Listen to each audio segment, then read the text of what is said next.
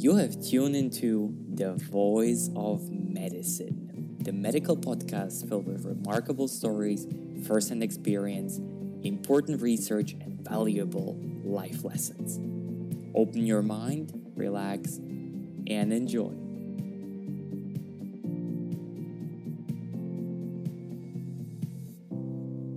Hello, everybody, and welcome to another edition of The Voice of Medicine with me, Michael. I have a wonderful guest today, and I'm very, very happy that she found time talking to me. It took a while to convince her to take part in my podcast, but I'm really excited about it. Ladies and gentlemen, I'm going to talk today to Danielle. She is an essayist, an editor, and practicing internist in the New York uh, City.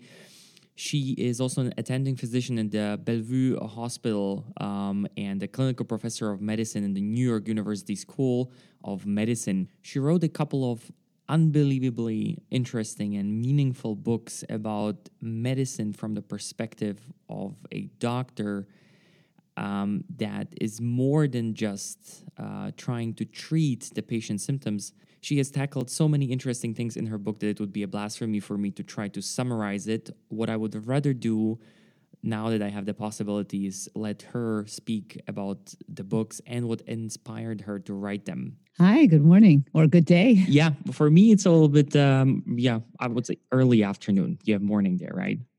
Yes. Danielle, um, when it comes to medical writing for the, let's call it the broad public, I mean, there is only a few um, authors that can captivate readers just like you do and um, you're a medical doctor uh, by trade, and um, I would say that you're a gifted writer.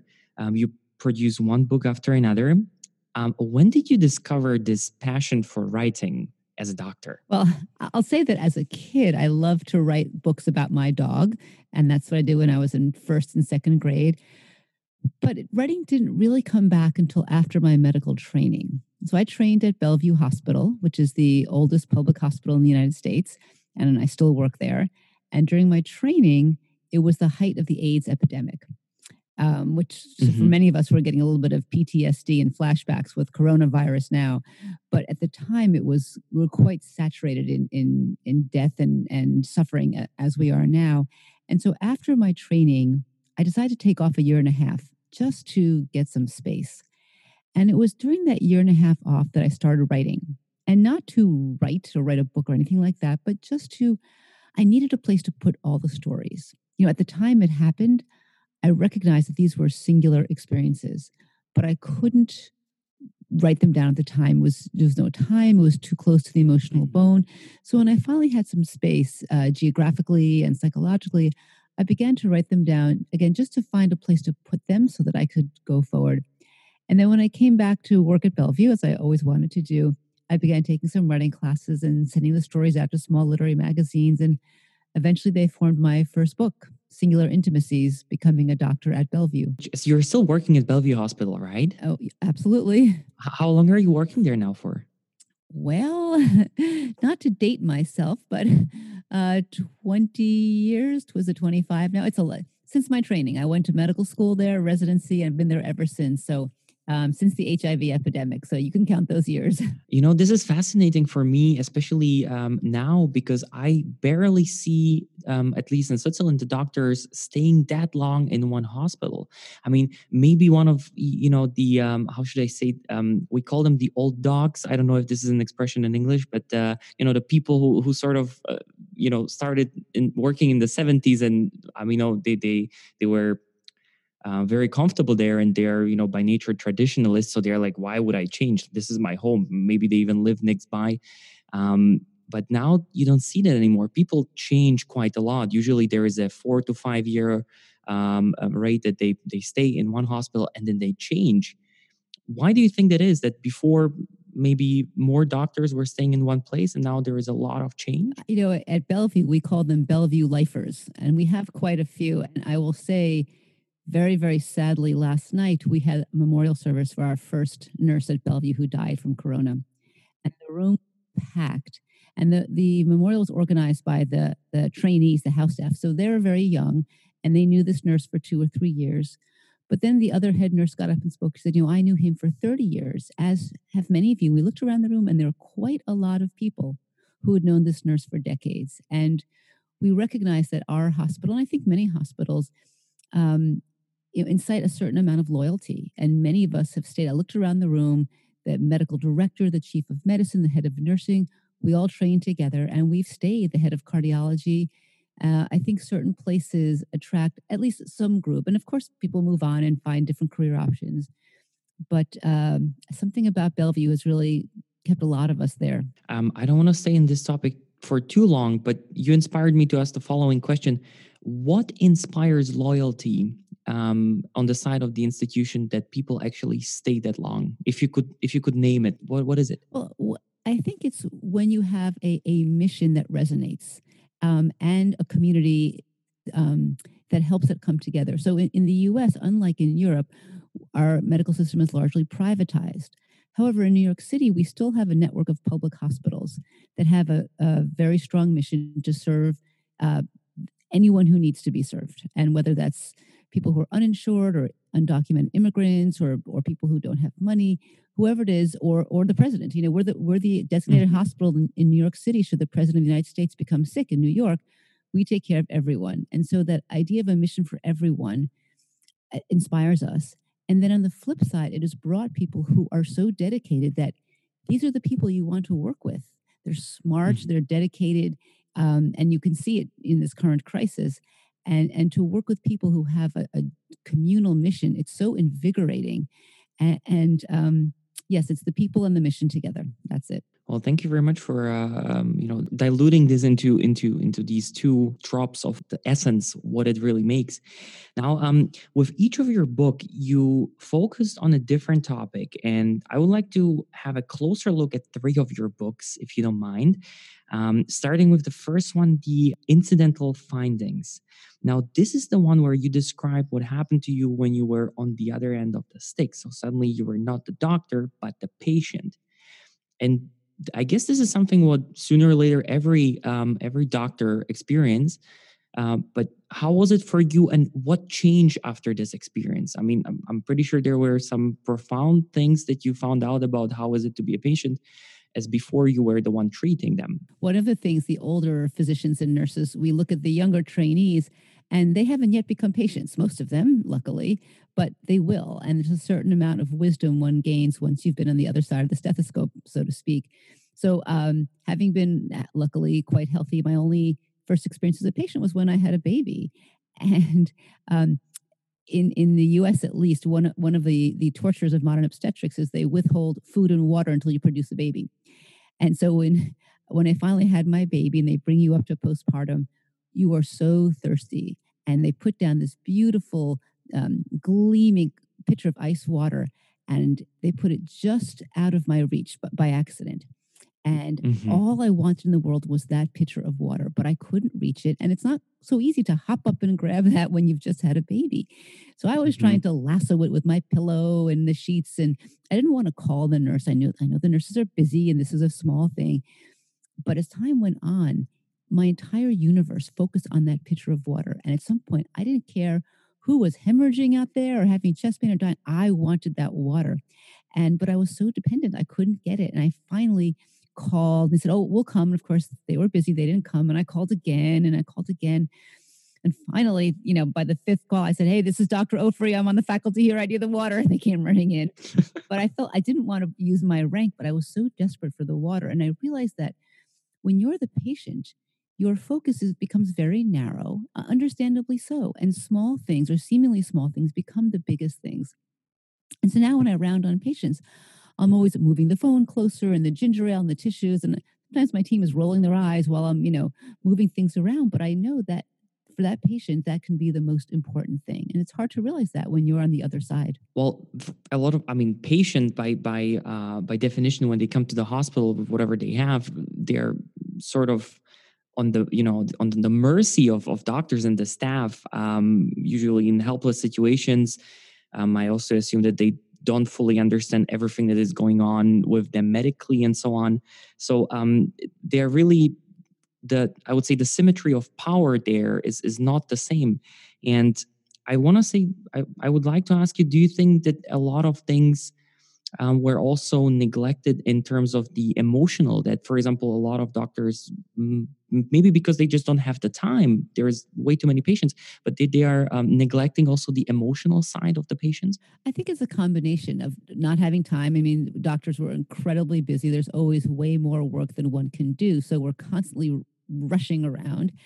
Um, but I also think we forget the perspective.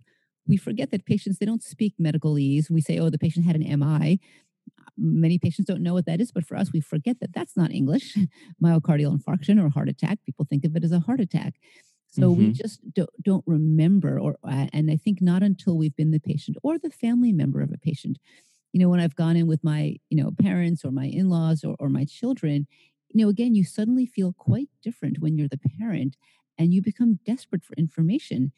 And, and when the nurses and doctors are using shorthand or or just oh you know you you already understand you're a doctor but actually at this point i'm not a doctor i'm the, I'm the you know parent of a sick child I, mm-hmm. I, I want i need that extra emotional attention so you're right i do think it gets a little lost in the shuffle because and not out of meanness or callousness but just of not recognizing how important it is. How was it with ethical questions? Was there a time um, when you were there as a patient that maybe a new perspective on some ethical questions um, came to you, where you said, "Wow, I never thought about it this way, but now that I'm here."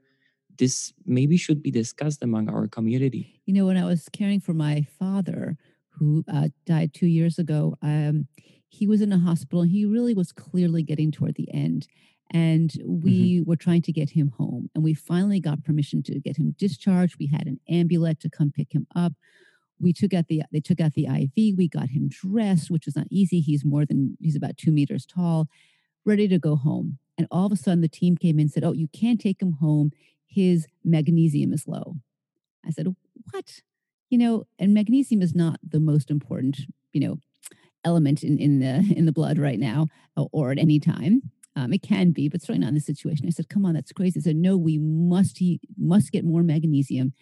And over my protest, they put another IV in this poor man, and of course, it's painful and suffering. Kept him one more mm-hmm. day. Mm-hmm. Um, I tried to talk with the doctors; they were in surgery; they couldn't talk, and they made him stay another day. The next morning, I came early to the hospital and I barricaded the door, and I would not let them in to draw his blood. I said, "If you draw his blood." you'll find something else. And they said, oh, but we have to. I said, no, you don't. And you have to physically move me if you want to, you know, stick a needle in him. And they call the team, the doctors, the administrators, and finally they, you know, oh, you know, she's a doctor, okay. But, you know, if I if I hadn't been able to fight that hard and if I hadn't had the standing as a doctor, they probably would have come in and drawn his blood again and found something else to keep him in the hospital.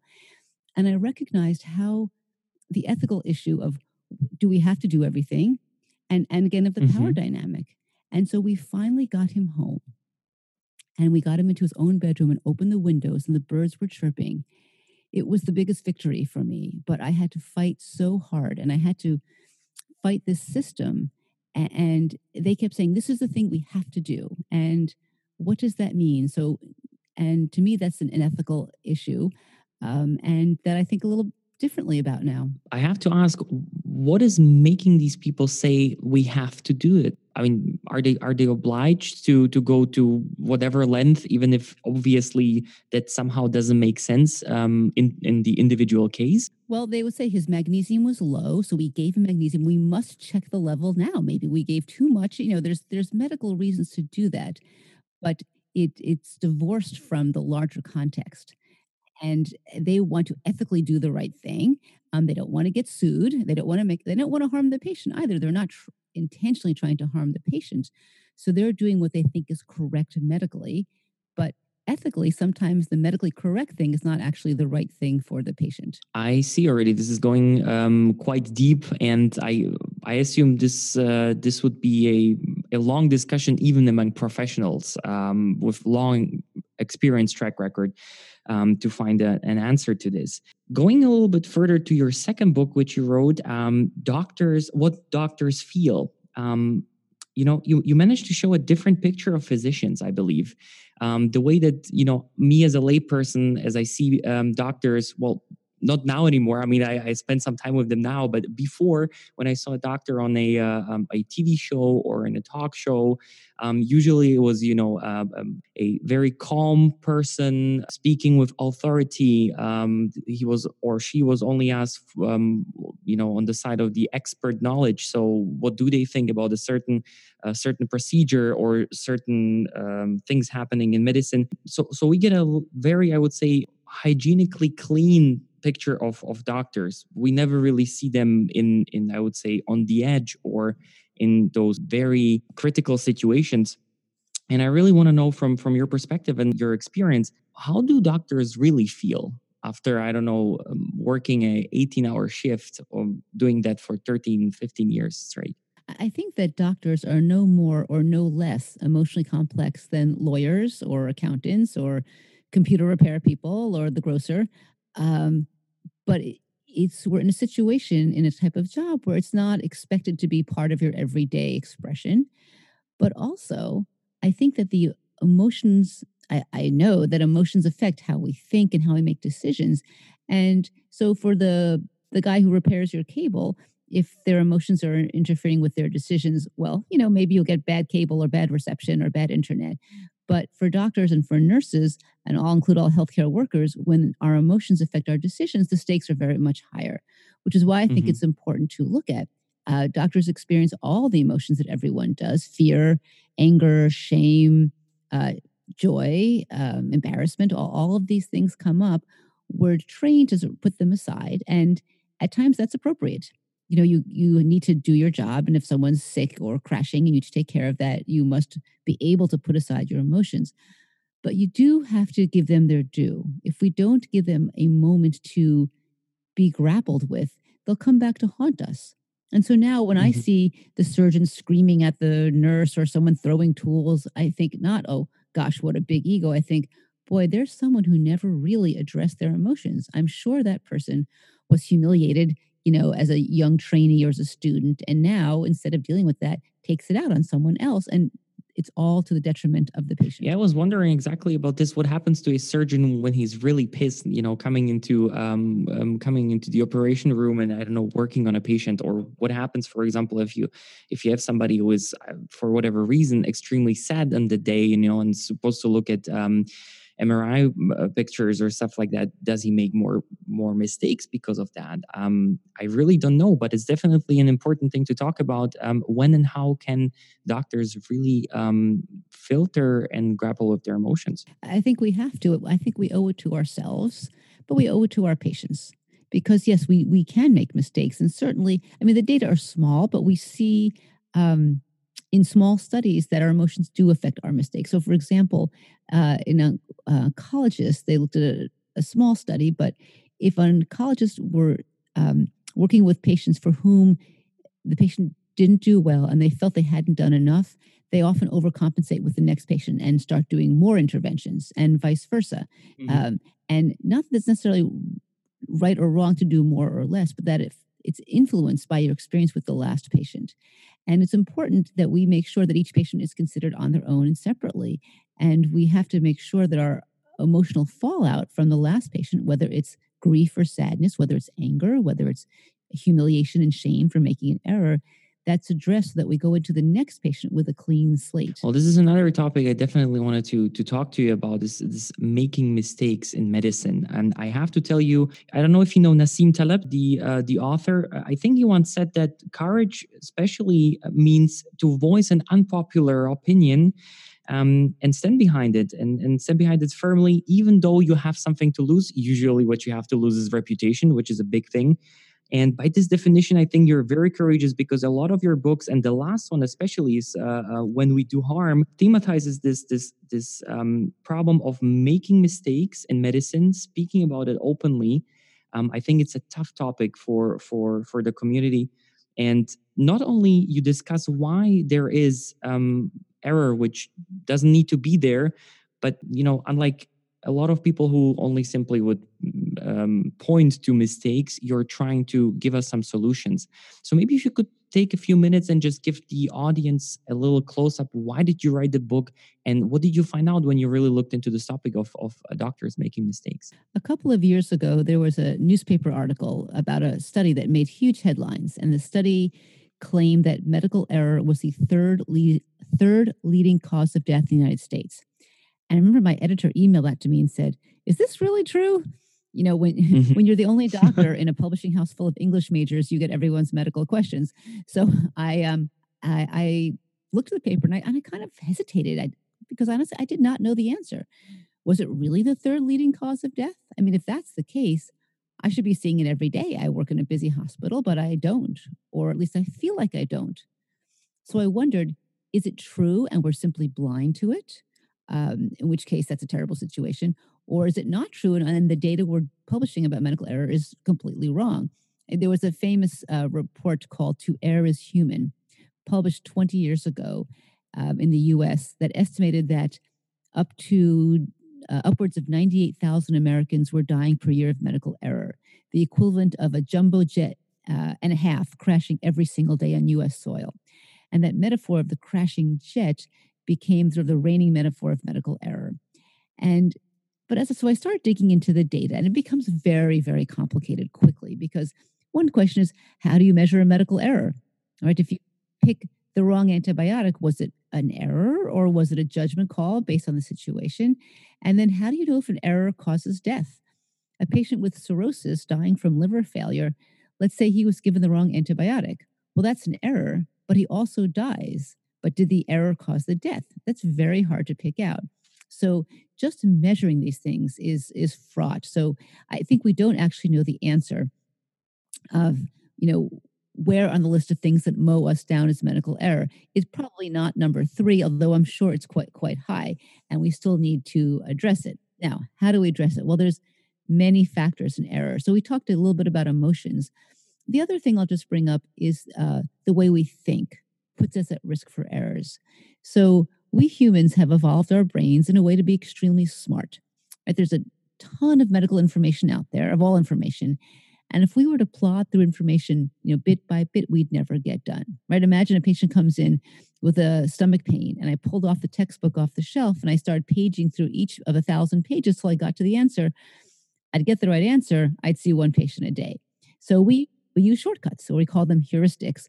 So a patient comes in with certain symptoms, and I say, "Oh, that's you know gastritis or you know that's appendicitis. Um, and that's actually very effective because it makes it possible to handle the mountains of information. It also makes us prone to error because we often jump to easy conclusions without rigorously questioning ourselves. So we have to really look at our thought processes and uh, think about how they both help and also make us prone for error. So I already see that for medicine to actually work and to be able to help people, it it cannot be, uh, as you said, like a computer uh, data precise because it would take forever, and we just don't have this forever. So there need to be shortcuts. Um, well established shortcuts which basically help but then you have the problem that by nature there is going to be a number of, of mistakes done. And it's actually very good that you explained that uh, it's not as easy to go through the data and to to to define what actually is a medical error. If we were now let's say in a lecture hall and there was a lot of of young bright people sitting in front of you listening to you um, maybe some of them um, or all of them wanting to be um, wanting to be doctors so let's say i'm they're medical interns or students they just go to med school what would you tell them? What would be sort of like maybe two or three things that you would give them into the backpack on the path to become a doctor which now with your experience you know that it would make their life so much easier and also be very beneficent for the patients? Well one is the idea of intellectual humility that to assume that we're not as smart as we think and to always be questioning ourselves. And and the idea you know we're, we're so used to like the the doctor hero always knows the answer but we actually want to worship the hero who says, you know, I'm not sure, or I don't know if I'm right. Let's look that up. And that that should be the thing that we um, that we laud the person who's willing to question themselves, who assumes they could be wrong, um, who assumes they could make mistakes. That's the hero doctor that we want to uh, emulate. The second thing is the idea of clinical curiosity, is that we always want to know more about the patient and not just take hmm information written in the chart or someone tells you. Go in, talk to the patient, ask them, spend the time to talk with the patient and examine the patient and not take third hand information. So often we, we skip that part, even though it sounds like the basis of medicine, or we gloss over it or give it just, you know, a quick minute. But to really talk with the patient um, and when you do, not only will you find more of the clinical answers, I believe, you'll also establish a relationship with the patient and help the patient understand that there is uncertainty. Um, my my third thing, which relates to that, is the idea of being comfortable with ambiguity and uncertainty. You know, we want solid answers, but that's just not the way medicine is. And so we both have to, in ourselves, accept ambiguity, learn to function within the ambiguous zone, but also help our patients accept ambiguity. And I and that requires a good relationship with the patient and good communication. You know, so often doctors are afraid to admit errors to patients because they're afraid the patient will sue them. But if we've established a good relationship, established the idea that things are uncertain and we'll, we'll have a lot of things that are not clear, um, patients can understand that and are much more forgiving. They understand that things will not be perfect and that mistakes will happen. But if they've been given the um, the background of that and the format and the trusting relationship, they're much more understanding and generous with that. I think the last thing that you just spoke about is so undervalued. I mean, so many patients come to a doctor um, basically looking for a you know simple solution you know i I have something give me a pill or do something procedure and then it's done. And of course you're going to be right because you're a doctor. And and this is this is something what what um, patients really i think slowly should start to understand that although the doctor is an expert and then he spent a lot of years um, learning practicing medicine so he is not god and, and he can you know just snip his fingers and, and things will be done and everything will be okay so i think it's also about managing expectations just as you explained Yes, and, and that, you know, medical care is a process. Diagnosis, it's a moving target. And maybe we think it's this or one of these three things. And maybe over time, some it'll turn out to be something else. Now we have to be open to adjusting our hypothesis, to look at data that don't fit, um, to question our own biases and judgments. I mean, listen, doctors and nurses were as biased and stereotypical as, as other people, but we have to be willing to examine those biases. Are we looking at a patient differently because of if a patient's angry and yelling at us? We may be a little less likely to, you know, go the extra mile or consider other things. If a patient is in a group that we stereotype against, we may take their symptoms less seriously. And these are things that we can't afford to do. We have to be willing to look critically at ourselves. You know, am I being biased? Am I reacting to this patient because I don't like them or they smell bad or they seem like they cause their own disease and they're not, you know, they're not trying hard enough? All of these things can bias us and we have to be willing to hold up the mirror to ourselves and to the situation and be willing to admit when we're being biased and when we're making mistakes. Thank you very much those are really great uh, advice last question Danielle is there anything that you have in store for us coming a new book is there something cooking up Well, I'll say the book When We Do Harm, it just arrived last night in my house. So it's just it's coming out next week. So I need to catch my breath. Plus, I will say we are quite busy here in New York with coronavirus. Um, and so I, I, I it's interesting, you know, when when AIDS happened, I don't think we recognized in the moment that this was historic. It was just so intense, but it was also it was a slower moving disaster. With coronavirus, I think we recognize it's this is historic right now. And so I, at some point I I will have to think about this and write about it. So I'm trying to just gather my my memories and recollections. I mean, things are happening so fast, Michael. You can't you cannot imagine. You know, each day things are different. And I think we have, as of this week, I think we are hitting the peak or the plateau in New York. Not, and it's it's odd because there's sort of these glimmers of hope in the media, and we don't really feel that yet. What we feel is we're not getting worse and worse every day. So we're plateauing at a plateau of awfulness. We our ICU is packed, our hospital is packed. It's not getting worse, but that doesn't mean it's getting better yet. So it's it's very intense right now, and we we will take some time a to get through this clinically and then b to sort of think and and compose our thoughts over over what just happened. So I, I hope at some point to spend time writing about this when I can catch. Up. Yeah, I understand that. We basically been through what you're going through. Well, of course, on a smaller scale due to you know the number of population and everything. Um, a couple of weeks ago, so um, I, I, know what you're talking about, but I can only wish you, your colleagues, and you know everybody else um, um, overseas all the best, and and hoping rooting for you. Um, hopefully, it's not going to be as bad as, as some people projected. Well, thank you so much. It's been a true pleasure. This was the voice of medicine. Make sure you tune in next time and take care.